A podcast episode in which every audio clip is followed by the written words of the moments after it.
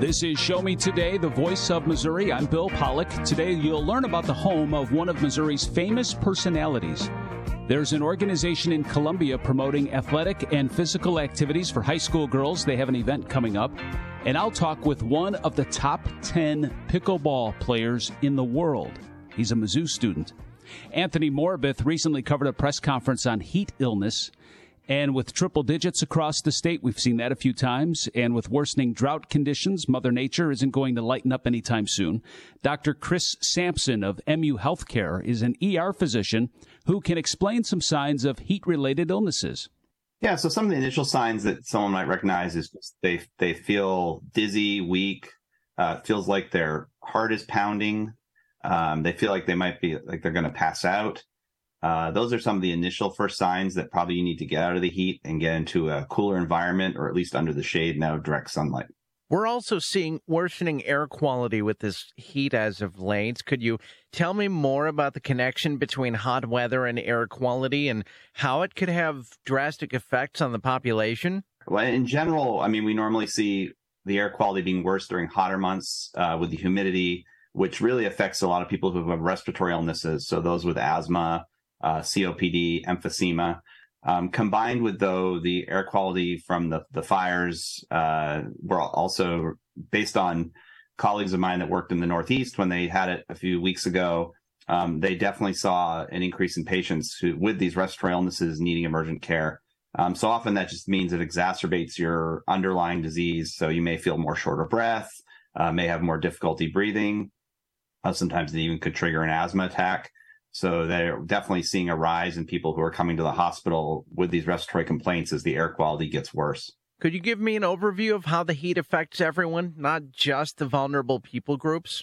Yeah, so I mean, hot weather is really important. I mean, heat emergencies really account for the largest number of deaths due to weather events. I know we always get worried when we hear about hurricanes and tornadoes, uh, but actually, globally, heat is what kills the most people um, it, that really, it's not just as you said, the vulnerable populations, but anybody can be affected by heat. Um, it's what often happens is the, of course, people who are vulnerable can get dehydrated more quickly, can succumb to uh, the effects of the heat. But really, anybody who's outside for prolonged periods of time and not getting adequate rest or not taking in enough fluids, um, you can develop mild dehydration or even progress to more severe, moderate, or severe dehydration or uh, even people exerting themselves in the heat, exercising or doing work outside.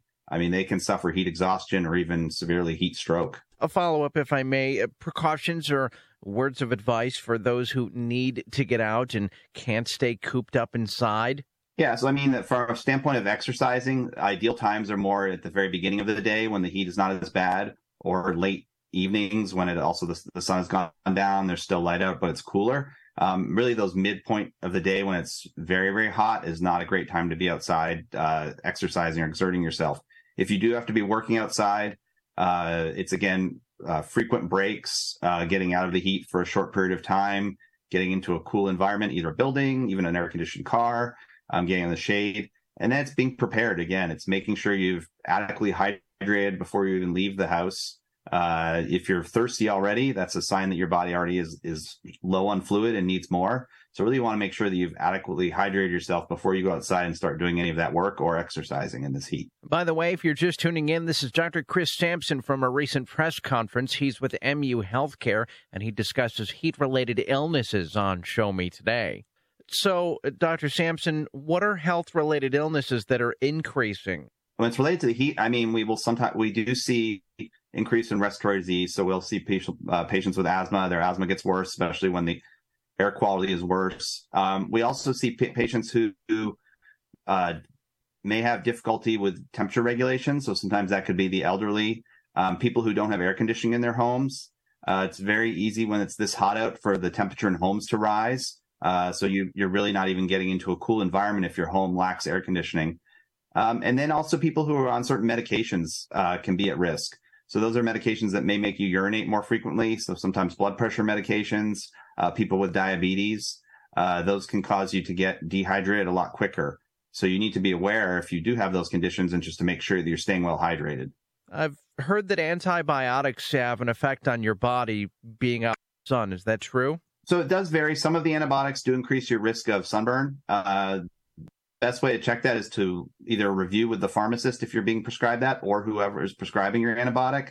Um, in general, also, it's just if you're going to be outside, uh, that raises a good point of making sure you're using sunscreen, uh, especially this time of year when it's very, very hot out and very sunny. Uh, sunscreen can definitely help prevent you getting a sunburn. Uh, some people think sunburns can be mild, but we've had people who've come in with severe blistering uh, from pretty severe sunburns because they did not use adequate sunscreen.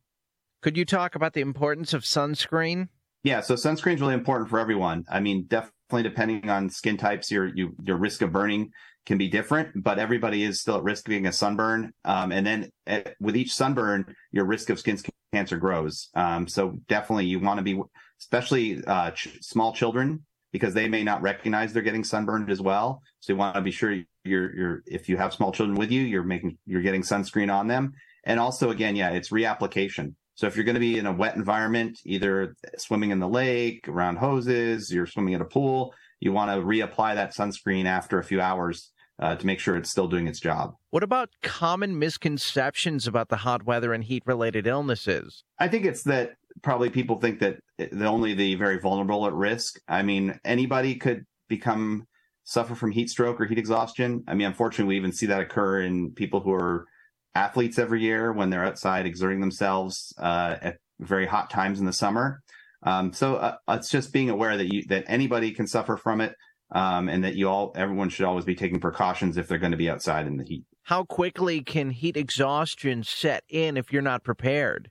I, it, it, varies. So I mean, there's a lot of things. It would vary on your your general health status, um, kind of how you start out that day, if you start hydrated or not, how much you're exerting yourself. So I mean, if someone was to go out and do like uh, a lot of exercise, very rigorous um, exercise, and then not be taking in any fluids. Uh, it could probably happen within less than an hour or so. It all just kind of depends on your your the loss through through uh, sweating and everything everything else. Um, I think the the big things are just to recognize early on in yourself if you're starting to feel the effects of the heat, and that's a sign right away that you probably need to start limiting your exertion and, and taking in more fluid and getting some rest. Um, and then it's also if you if you're with other people and they seem that they're suffering the effects, is looking out for them as well. Once again, this is Dr. Chris Sampson at MU Healthcare from a recent press conference I covered. He discusses heat related illnesses. What about common mistakes for people that might have heat exhaustion? I think it's just people think that they're not at risk for it. I think they think that they ha- they are in perfect health, and really, it's it can affect anybody. I mean, it's a combination of factors. It's not just your general health status. So it's also just the what the environment's like you're working in or or or exercising in. I mean, same way we see people who are extremely healthy that get pretty severely uh, suffer the effects from the heat. Um, I've, I've, seen people who have been great athletes and have gotten to the point of of a heat stroke. So it's not definitely yeah, it's not always just the the very sick or the or the people who are not very fit that it occurs in. Has there been an increase in heat related illnesses over the years? I mean, locally, we definitely we see more heat emergencies when the temperatures are up. Uh, so I mean, that's probably risen as as time goes on. Um, definitely globally, we are seeing more heat related deaths um, as the as temperatures rise, um, and a lot of that is just yeah, people being exposed and the the heats is longer and for more prolonged periods of time. Um, I mean, it used to be sometimes in some areas, even in the, in the, United States, you'd have a couple days where it would be extremely hot, and now sometimes you have where it persists for weeks. So, I mean, that's definitely the the longer you're at these higher temperatures, uh, the more likely there's going to be more heat emergencies. When should someone seek medical attention? You think? Yeah, I think the if you're just initially suffering some mild effects, like you feel dizzy or weak, um, and you get inside or you, you, get some fluids in and that resolves, then there's not, often not a need to seek medical attention. If uh, the symptoms are not improving, you're having uh, severe chest pain, uh, the dizziness is not getting any better, uh, the person you're with is unconscious, um, that is a true emergency. So that is someone who needs, you need to call 911. They need to get to a hospital immediately. This is Show Me Today, the voice of Missouri. Many business owners and entrepreneurs today are drowning in unsecured debt and just can't stop incurring more. Business Debtors Anonymous is a 12 step recovery program where you will receive support for doing business and living life without incurring new unsecured debt. Business Debtors Anonymous offers meetings every day where members support one another to help them stop incurring new unsecured debt. You're not alone. Visit helpfordebtors.org. That's helpfordebtors.org. If I could be you, and you could be me for just one hour, if you could find a way to get inside each other's mind, walk a mile in my shoes, walk a mile in my shoes, walk, walk a mile, mile in, my, my shoes. shoes. We've all felt left out, and for some, that feeling lasts more than a moment. We can change that. Learn how at belongingbeginswithus.org. Brought to you by the Ad Council. Walk a mile in my shoes. As many as one in eight Missourians face food insecurity every day, and among children, the numbers are even higher. The Drive to Feed Kids Hogs for Hunger program gives Missouri pig farmers and 4 H and FFA swine exhibitors the opportunity to address hunger in their communities by committing pigs locally or at the Missouri State Fair. One pig can feed more than 500 Missourians in need. Learn how you can participate at mofarmerscare.com/drive emotional and mental health challenges. But many of us do not understand what we are facing or know how to ask for help. At the American Psychiatric Association Foundation, we understand what you are going through, and we are here to help. Our vision is to build a mentally healthy nation for all. We work every day to eliminate stigma, combat mental illness and substance use disorders, and advance mental health. If you or someone you love needs help, you are not alone. Please visit mentallyhealthynation.org to learn more. Do you worry about how much someone drinks? Do you feel angry or depressed most of the time? Do you feel neglected or unloved? Do you feel that if the drinker loved you, she or he would stop drinking? If you answered yes to any of these questions, you are not alone. Not everyone trapped by alcohol is an alcoholic. Families and friends are suffering too.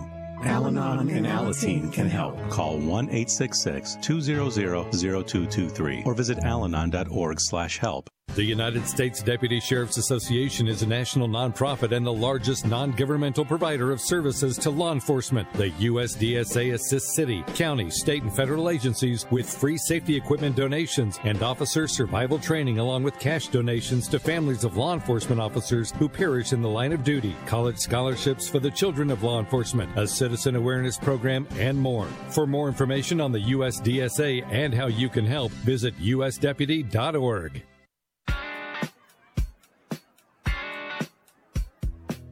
We're back on Show Me Today. We'll get physical here a little later in the program. We'll talk with that top 10 pickleball player in the world, and we'll hear about this organization in Columbia promoting athletic and physical fitness activities for high school girls. A lesser known state historic site is the home and studio of one of Missouri's most famous and creative personalities, 20th century artist Thomas Hart Benton.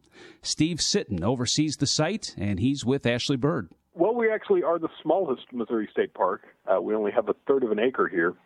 Um, and our visitation is not as high as I would like it to be, but it does mean that a lot of our tours are pretty personal. It's two, three, four people at a time. So we actually really get to take our time on the tour and, and answer all the questions that visitors have and, and really hopefully make it a nice uh, relatable experience for them. And this is really relatable because this is a site that has not been touched, right, since since the death of Thomas Hart Benton, which you describe as Missouri's most renowned 20th century artist. Now, knowing the artists that come out of Missouri, that's a that's a a lot. That is a, a definite distinction. Tell me more about uh, Thomas Hart Benton's career so yeah, it, it is pretty much the house is left just as it was uh, when the Bentons lived here up until 1975. Um, so we do have their things, and what we really try and go for is that the Bentons have stepped out for the day, and people get to take a look around. Um, and sorry, what was the, the second part of your question? No, I think we'll go with that. We'll go. Okay. It, I was reading even so much that he died in his studio, uh, finishing a, a, major work, and he died in his studio, and it looks like it's untouched. That's correct. Yeah. Uh, Benton went out uh, to his art studio January 19, 1975, after dinner. He told his wife he was going to put his signature on a, a mural he had been completing, and if he was happy with it and he went out there and had a massive heart attack at 85 years old, which, you know, with his boots on, it's not the worst thing in the world. Uh, and it's a mural titled Sources of Country Music that had been commissioned by the brand new uh, Country Music Hall of Fame in Nashville, and that is where that mural is now. The site's in Kansas City and the site of, of a lot of his work. We see some of his work at the state capitol. So tourists at the state capitol get to see Thomas Hart Benton's work. Tell me about some of those pieces. Tom said his mural for the Missouri State Capitol, if he had any right to make a judgment, was probably his best work. Um, I think he does have the right to make that judgment. Um, the mural is titled The Social History of Missouri, so it's about the people of Missouri, their labor, their development of the state. Um, I do want to mention, though, he has a second mural in Jefferson City, a small one, uh, there at uh, Lincoln University in the library, Page Library. It's titled Abraham Lincoln. So a lot of people aren't aware of that one, but but there are two opportunities to see his, his work in Jeff City. And it was kind of kind of a controversial piece, wasn't it, uh, in 1935? It, it was um, because Tom did not paint the famous Missourians. Uh, his great great uncle, Senator Thomas Hart Benton, is nowhere in that mural. Uh, the hero of World War One, General John Pershing, born in North Missouri, not in that mural. Benton said that mules did more for the development of the state than, than Senator Benton ever did. So it is the people, and he shows the Depression. He shows scenes of slavery. He shows uh, the destruction of the Civil War. Uh, he shows the Mormons being expelled from Missouri in the 1830s. Those things happened in Missouri, so Tom paints them. Um, so that's why it's titled The Social History. It's not a political history of Missouri. Uh, it's not a military history. It's the social history, the people. He got his style from being in the Navy during World War One as a draftsman. That's how he got his style. That's part of it. Uh, he also was classically trained. He studied at the Art Institute of Chicago. He studied in Paris. So he did have classical background.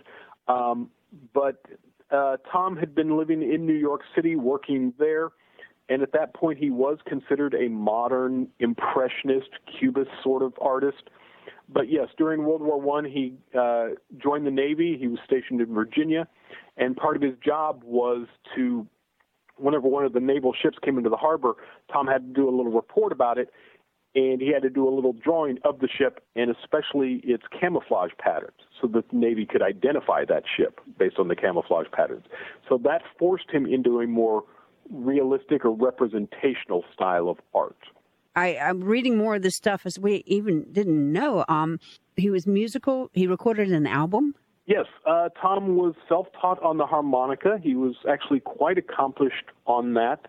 And in 1941, uh, released in 42, Tom and his son T.P. recorded a record album, record album, excuse me, titled "Saturday Night at Tom Benton's."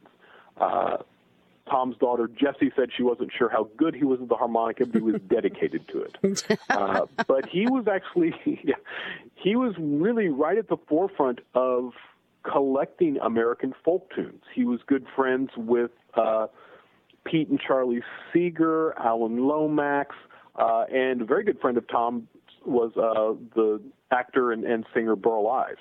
So there was definitely a musical quality to his life and to his artwork. He often did paintings of musicians. On several occasions, he would take a folk music song title and do a painting off of that. So there's Benton artwork out there. She'll be coming around the mountain. Wreck of the Old 97. Those are titles of Benton paintings. And then in his artwork, he tends to have this very curvy, flowy, wavy, I want to call it rhythmic sort of look to his to his artwork. We're talking to Steve Sitton, who is who directs the Thomas Hart Benton Home and Studio State Historic Site in Kansas City, talking about a universal Renaissance man. He was also a writer. He wrote two autobiographies. Was actually working on a third. Um, his first one, "An Artist in America," came out in 1937. It's wonderful. It's a little folksy. It's about his adventures, his travels around the country, and uh, especially a lot of that book is about how he saw the different regions of America differing from each other. So there's chapters in there the South, the Midwest, the West, the rivers, the mountains, the cities. And then the second autobiography is uh, An American in Art, that one's more a little technical, how he paints what he thinks about art and the art world. So put him on the list of folks I would love to meet. You know, folks I love to sit down and, and do music with or talk with. How did he become such a worldly person um, growing up in a small town in Missouri? That's a great question. Um, Tom actually, yes, he is from the Ozarks, the small town of Neosho, Missouri, but he comes from a well to do and well connected family. He is named for his great great uncle, Senator Thomas Hart Benton, uh, Missouri's first U.S. Senator. His father, uh, Colonel M.E. Benton, was a successful lawyer in Neosho, Missouri, and a U.S. District Attorney. And when Tom was seven, his father was elected to the House of Representatives. So the family actually moves to Washington, D.C. for uh, six years, eight years, excuse me, eight years. Um, and I think that's got to be pretty formative for Tom, the age of 7 to 15. He's living nine months in D.C., three months in the Ozarks, back and forth. Those are two, especially when you're talking, you know, 1902 uh, time period. Those are two very, very different uh, experiences. You know, the nation's capital and, and the the hills of the Ozarks. And I think that served him well to be able to move in those different worlds as an adult, to paint working class rural folks, but also have studied in Paris, lived in Chicago. Tom Benton lived in New York City for 22 years, actually.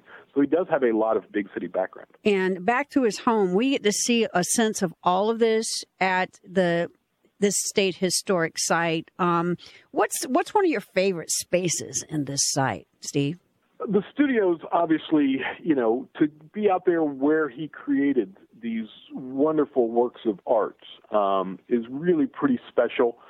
For me, actually, though, uh, it's being in his library. I'm I'm a huge reader. Uh, Tom Benton was as well. He could read French and Italian. Uh, one time said he didn't trust translations. Looking at the the spines on the books, you get to see like what is this person interested in? What is this family interested in? There are books on music, French poetry, religion, economics, feminism, philosophy. There's James Bond novels. There's James Michener novels. So I think that uh, helps give you a good sense of who he was, what he thought, what he liked. So the library is probably my favorite space. And yet, a man who spent a lot of time telling the story, showing the story of the common man uh, in Missouri. Yes, one of Tom's core beliefs was common art for the common man. Tell us how to get to the state historic site and when you're open. We're in Midtown Kansas City, uh, kind of in the Westport district. The address is 3616 Bellevue. Uh, we do guided tours. We're open Thursday through Monday, so we're closed Tuesdays and Wednesdays. Uh, the tours last 45 minutes, maybe 60 minutes, uh, and they are $5 per adult. Right. Thank you so much, Steve, for joining us on Show Me Today, the voice of Missouri. And if you want to hear this again, listen to our podcast wherever you can find your podcast. But Steve Sitton with Missouri State Parks, thank you so much for your time and for being with us on Show Me Today. You're welcome. I appreciate the opportunity to talk to your listeners. Meet Ed, movie buff, animal lover, safe driver. Five years of driving an ambulance teaches you a thing or two. If people knew what I know, lives could be saved. When I see a car trying to rush past a turning bus, I get concerned. You see, when big vehicles turn right, they have to swing wide to make the turn. And that's a lesson you don't want to learn the hard way. When trucks and buses turn, let's you and I wait. It's, it's our roads. It's, it's our safety. Visit www.sharetheroadsafely.gov. If you're talking, they will hear you. Why are we getting killed like this? Kyle's not here. Got caught drinking beer in the park a couple of nights ago. Really? Yeah. Zero tolerance. He's out for the season. Harsh. Hey, he knew not to drink. We've made that clear to all of our kids, right? Uh, no, not really. Bill, if we don't tell them what we expect and why they shouldn't drink, how are they going to know? Talk. They hear you.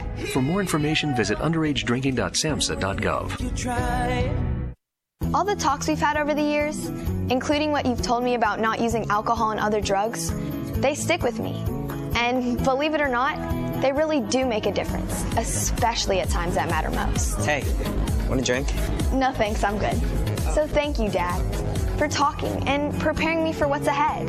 Thank you for talking. For more information about talking with your kids about underage use of alcohol and other drugs, visit underagedrinking.samhsa.gov. Hi, it's Tori DeVito. In every family, small conversations can make a big impact, like when my dad shared his experiences as an alcoholic. Your honesty about that part of your life gave me a sense of integrity that I wanted to uphold in my own life. I wanted you to know from someone who's been in recovery more than 30 years now that hard work is what creates success, not alcohol or other drugs. I said it a lot, and I'm glad you took it to heart. Talk, they hear you. For more information, visit underagedrinking.samhsa.gov. When it comes to vaping, the truth can get clouded. So let's make it clear. Vaping is not safe for kids, teens, or young adults. It's just not. Because vaping can put microscopic particles into your lungs. And dangerous things like metals and volatile organic compounds into your body. And nicotine, the same highly addictive substance found in regular cigarettes. Nicotine can harm a person's brain development through their mid 20s, affecting learning, memory, attention, and impulse control, and priming the brain for other addictions. Vaping products also come in kid friendly flavors that can make them appealing to youth. And many kids also use other drugs, like marijuana, in vaping devices. With appealing flavors, high nicotine levels, and lots of promotion on social media, many kids think vaping is harmless, but it's not. So talk to your kids about the risks of vaping, because when you talk, they hear you. For more information, visit underagedrinking.samhsa.gov. Email from school about the incident today. Scary. Tell me about it. Did you have any idea that was going on? None. I mean, you saw Derek at the game last night, too. Did you have a clue? No, but you know, teachers like me, parents, we don't always know as much as you guys do. Kids hear first about what's going on with other kids. Half the time, it's rumors. It can be hard to tell sometimes, but if you're ever concerned about a friend who's having trouble with alcohol, prescription drugs, bullying, violence, anything, you need to tell an adult. Mom or me, a teacher, coach, school counselor, someone you know and trust. Dad, no kid is gonna tell an adult about that kind of stuff. I get it, but if we don't know, we can't help. Speaking up about a problem, that's what helping a friend is all about. For more information, visit underagedrinking.samhsa.gov.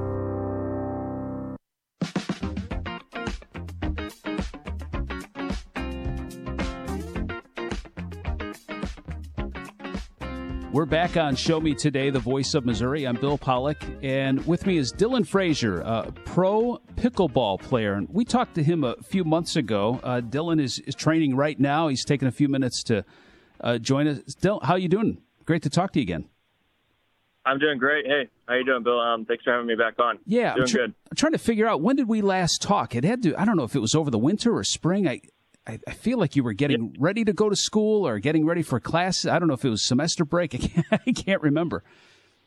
It might have been over winter break. Yeah, that sounds right. Yeah, yeah. All right. So uh, you're from uh, Ashland, Missouri, uh, originally. Yep. Yeah. So where where do you call home now? Is that still your home base, or are you traveling all over the place, kind of a nomad? Yeah, I mean, I I am pretty nomadic uh, right now, playing 30, 30 tournaments um, in a year, um, 30 weekends.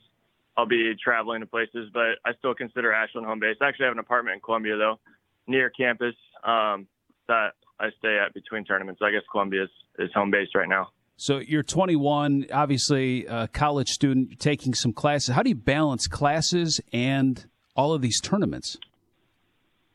Yeah, it's tough. Um, the the first couple of weeks is kind of a feeling it out process, getting a, a routine down where I can finish some schoolwork early in the week. That way, I can travel and play tournaments later in the week. But uh, it's tough. I'm doing I'm doing just a couple classes, um, six credit hours, and and they're online, so that helps a lot. Before I was doing, you know, five classes, 15 credit hours, and, and they're all in person, which was pretty hard to manage. So I made the switch to just a couple online classes, and it's uh, helping with the flexibility. Dylan Frazier joining us, a professional pickleball player. And I know you're pretty modest, but um, for people that didn't hear you the first time, you're one of the top ranked players in the world. Can you update us on your rankings? Yeah, sure. So there, there's actually several different ranking systems out there. So it depends on which one you look at. But the the tour I play on, the PPA tour, they, they on their ranking system, I fall into the top five in doubles and, and top ten in singles. And here's the interesting thing about Dylan. I, I mean, if you've seen pickleball, it's a it's a paddle, a wiffle ball. It's a, it's on a smaller court um, compared to tennis.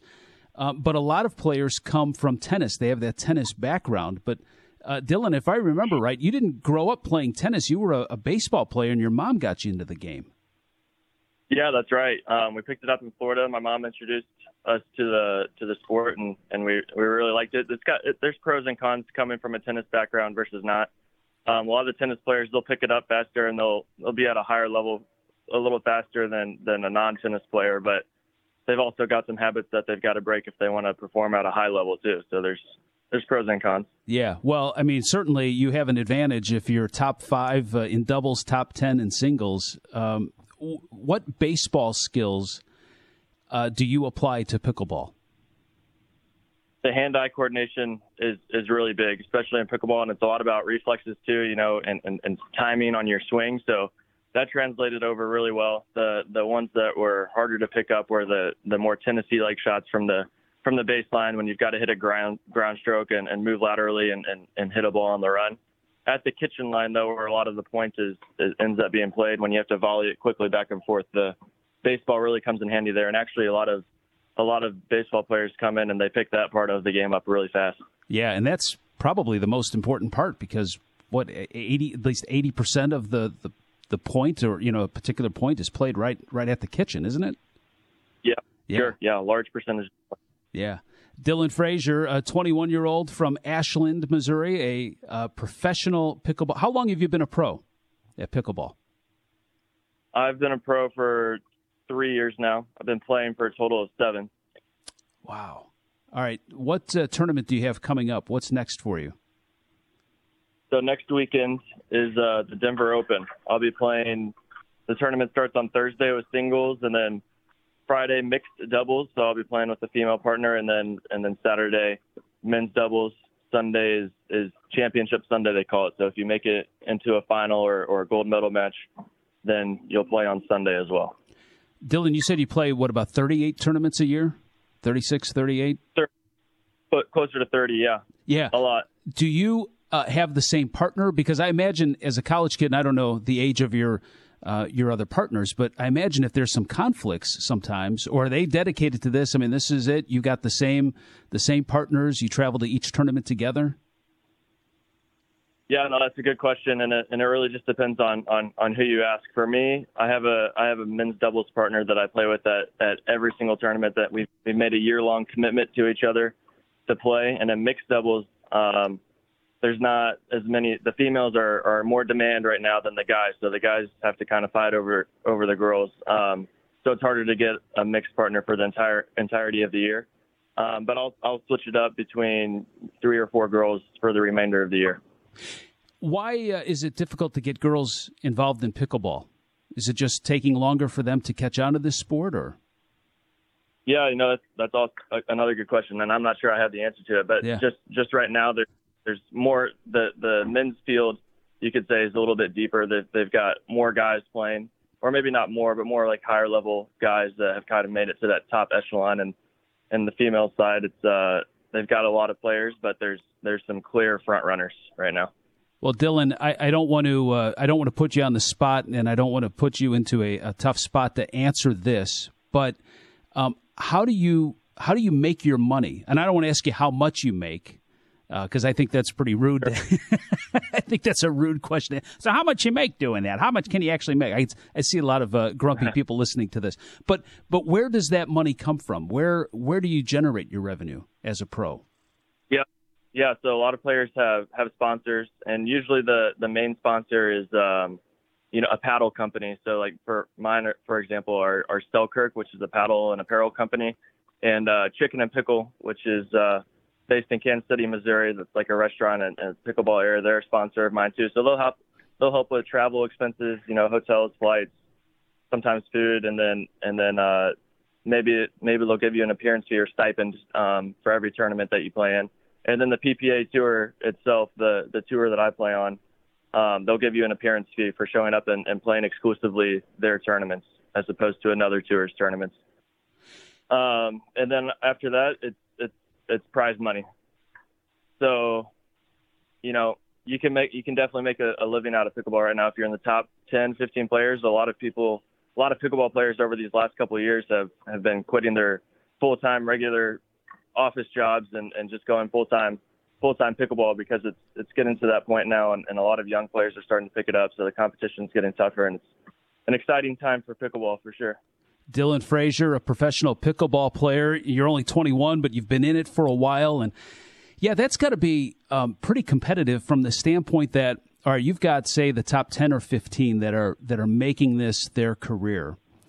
And so you're probably seeing the same players in each of these tournaments. You probably pick up on their tendencies, they're picking up on your tendencies. Uh, do you find it more and more difficult to have success because of that familiarity now with, with people that you keep running into?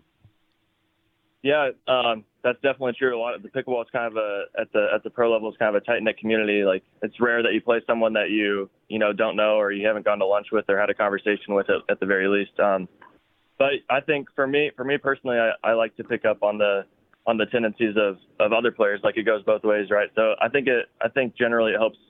I'd, I'd like to think that it helps me out a little bit more than than my my opponents. But uh, part of that's just because I come from I don't come from a tennis background. So one of the advantages I have is my shots are a little bit um, tougher to read and, and anticipate, and and there's not as much pattern to them just because I use a little bit more wrist in my shots, and and the tennis players are are more armed, so that you, they're a little bit more predictable. Um, but yeah, the mental the the mental component of, of pickleball is, is huge and, and and probably very comparable to tennis. You know, and sometimes you're the you're the only guy out there that can help yourself out, um, and a lot of times you have a partner, but sometimes it's just singles and you're on your own. Um, but it, you you definitely got to stay focused. There's a lot of distractions you can get in your head. Um, but you've got to come back, you know, to the moment. You've always got to come back to the moment. And everybody gets distracted and, and, and lose their focus, even the highest level athletes, even baseball players at times probably. But you've got to be able to to recover and, and, and regain your focus is, is the key. And, and the players that do that the best, I feel like, are the ones that have an edge out there on the court. Dylan Frazier from uh, Ashland, Missouri, a professional pickleball player, a student at Mizzou, taking some online classes, training during the week. He's got an upcoming tournament this weekend in Denver. Uh, do you look at making this uh, your career? Yes, that's the that's the idea. Um, hopefully, you know, you never know how long the the window is. Like I said, there's a lot more competition coming in. The landscape's changing pretty fast. Like you can't. It's the next six months of, of pickleball is, is nearly impossible to predict. Like a lot of things could happen, but but hopefully I'll be able to do it for for at least a few more years. Where can people follow you? So they, they, you can go to my Instagram page, which is at Team Dylan Frazier, and um, I'm, I'm also on Facebook. That's also Dylan Frazier Pickleball.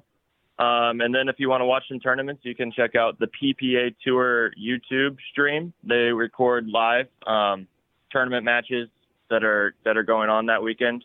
And uh, sometimes, occasionally, you can find it on like on on Sunday, especially. You can sometimes find it on ESPN Plus or, or ESPN Two, and and even sometimes on the on the tennis channel, depending on which tournament it is. Yeah. All right, we'll check that out. The PPA Tour on the YouTube. Dylan Frazier, uh, great catching up with you. Uh, best of luck this weekend in Denver, and uh, we'll catch up down the road. Well, I appreciate it, though. Thanks for thanks for chatting with me. This is Show Me Today, the voice of Missouri. Having enough food is a concern for many Missouri families, and it isn't restricted to rural or urban areas. As many as one in eight Missourians face food insecurity every day. Among children, the numbers are even higher. To ensure Missouri children have the food they need to thrive, Missouri's agricultural community launched Drive to Feed Kids six years ago. Visit mofarmerscare.com slash drive to learn more and join the efforts. As many as one in eight Missourians face food insecurity every day, and among children, the numbers are even higher. The Drive to Feed Kids Hogs for Hunger program gives Missouri pig farmers and 4 H and FFA swine exhibitors the opportunity to address hunger in their communities by committing pigs locally or at the Missouri State Fair. One pig can feed more than 500 Missourians in need. Learn how you can participate at mofarmerscare.com/drive. Discover the fascinating world of nature right here in Missouri with Discover Nature Notes. Today, let's jump into the weird world of spittlebugs. You'll never look at bugs the same way again. Spittlebugs literally grow in a protective bubble. You may see these bubbles that look like spit on plants this time of year. The spittlebug nymph finds protection from the weather and predators while feeding and growing inside the bubbles. Adult spittlebugs are high jump champions in nature, leaping more than 100 times their length and height. By comparison, that would be like you or me jumping over the Gateway Arch in St. Louis. The acceleration used for jumping is a force more than 400 times the force of gravity. So when you see the bubbles, just rest assured you're witnessing the growth of nature's high jumper, the spittlebug. Discover more with Missouri Department of Conservation at discovernaturenotescom Do you worry about how much someone drinks? Do you feel angry or depressed most of the time? Do you feel neglected or unloved?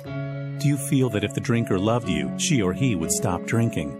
If you answered yes to any of these questions, you are not alone. Not everyone trapped by alcohol is an alcoholic. Families and friends are suffering too.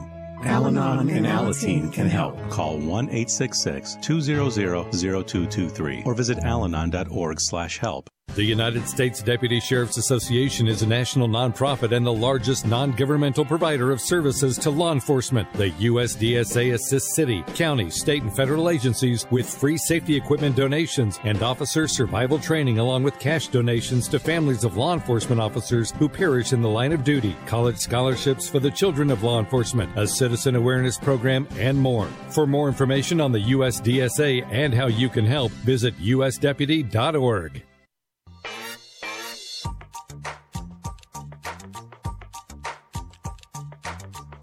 Thanks for listening to Show Me Today. Win for Columbia has a mission to inspire, promote, and support participation by girls in athletics and physical fitness activities. They're going to be having a seminar later this month. Cameron Connor is with Mitzi Clayton discussing the importance of uplifting women in athletics. Win for Columbia originated around 27 years ago by a small group of women uh, that believed at the time and still exists today that there are a lot of really great accomplishments by girls and women who participate in physical activity. And they wanted to give recognition to these individuals.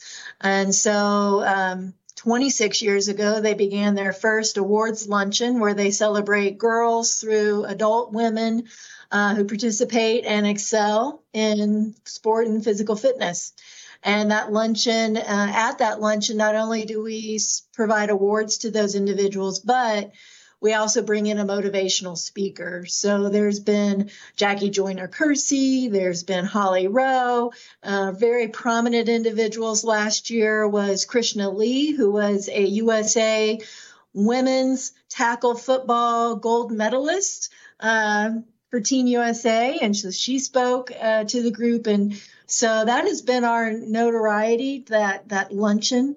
Um, but in the last year to 18 months, we've we've embarked upon more events and tried to get our name out there and trying to do make more of an impact to Columbia and our community.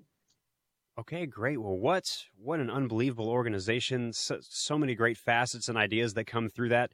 Mitzi, the next place that I, or the next way that I'd love to turn to this conversation, and it might sound like a redundant question, but I think it's a really important topic to bring up. And it's kind of just the fact that why is it so critical for women to engage in athletics and in sports, especially with something like the seminar to teach women at a young age and really propel them forward? Yeah.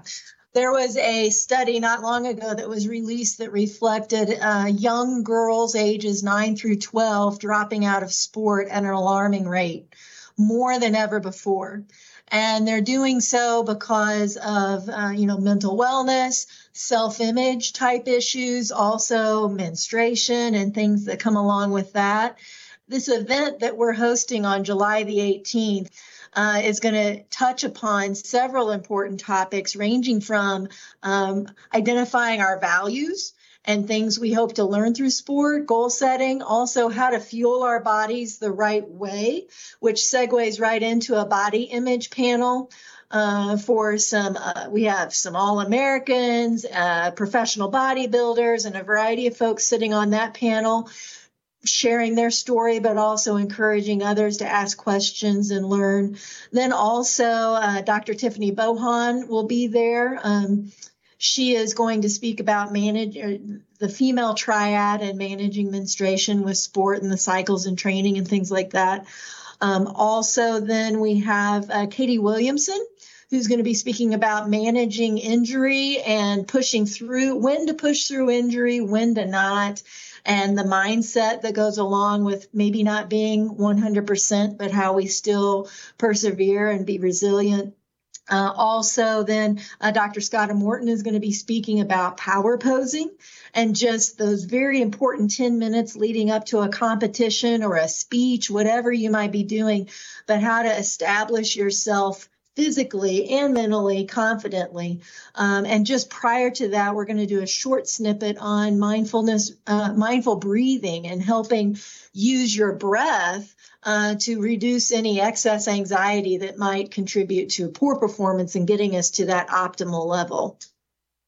All right. And for anyone who's just now tuning in, this is Show Me Today, the voice of Missouri. I'm Cameron Connor. We're here with Mitzi Clayton. We're talking about a great seminar that Win for Columbia is going to be putting on you haven't heard of Win before, that is Women's Intersport Network. This is going to be going on July 18th. And Mitzi, the place that I'd love to turn this next, because so much resourceful information is here, and this is such a great opportunity to have. What is the classifications or the requirements for who can mm-hmm. attend?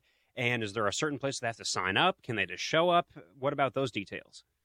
Sure. So there is a registration process, and we ask that because we need a head count and shirt sizes so that every girl can walk away with a t shirt, but also we're providing lunch. And it is a free event. We wanted to eliminate any and all barriers that might prevent young women from coming to this activity. It is open to any ninth through 12th grade girl that attends a Columbia high school, private or public um, they can come to Battle High School, uh, where we'll spend the day together. And there is registration is at the um, winforcolumbia.com website. And there this, they can sign up. We do need parental consent. So we ask that they sign up, give us uh, some details about themselves, and then we'll also initiate the consent from the parents and hope that they all show up on July 18th. We're also inviting their coaches. Um, because we think it's important that these coaches know the message we're sharing with these young women. Uh, in some instances, I know there are some new coaches at our local high schools, and we're hoping that this activity can serve as a great basis for future team building. Some of these conversations and tactics that they'll be learning, we think that those coaches can then incorporate into their preseason as the uh, 2023 academic year gets underway. And so we think it's going to be a real win for them as well. No pun intended. Just to recap it a little bit, so this is going to be July 18th at Battle High School. You do have to register for this just to make sure that all of the resources and everything is in order. And that's going to be at winforcolumbia.com for anyone who hasn't gotten that yet. Mitzi, as far as the, this interview goes, wrapping up, is, is there anything that we missed that you believe is really important to basically showcase before the seminar happens? No, I don't think so, except just to recognize that Win for Columbia, we endeavor to be more than just a luncheon, and we've begun that this year. We host, we will be hosting another National Girls and Women in Sport Day celebration on February 7th. And that's an event where we open up for all women of all ages the opportunity to work out for free at 10 local gyms. Um, and that's a national event that we in Columbia are participating in. Um, and so we hope that folks will see the value that Win for Columbia brings to our community and support us so that we can spread the wealth and make sure that as we young girls age to collegians, to post collegians, to adults and folks in their 50s like I am, that physical fitness and, wellness is always a goal and a um, an intentional effort on a daily basis so that we can age well and as healthy as possible. All right. Once again, this has been Mitzi Clayton. She is the president of the board of directors for Win for Columbia. They are going to be hosting a seminar July 18th at Battle High School from 8 a.m. to 2:30 p.m. Mitzi, thank you so much for your time here today on Show Me Today, the Voice of Missouri. Thank you. And for anyone who tuned in late, wants to hear more, play this back, share it, make sure to search Show Me Today wherever you get your podcast.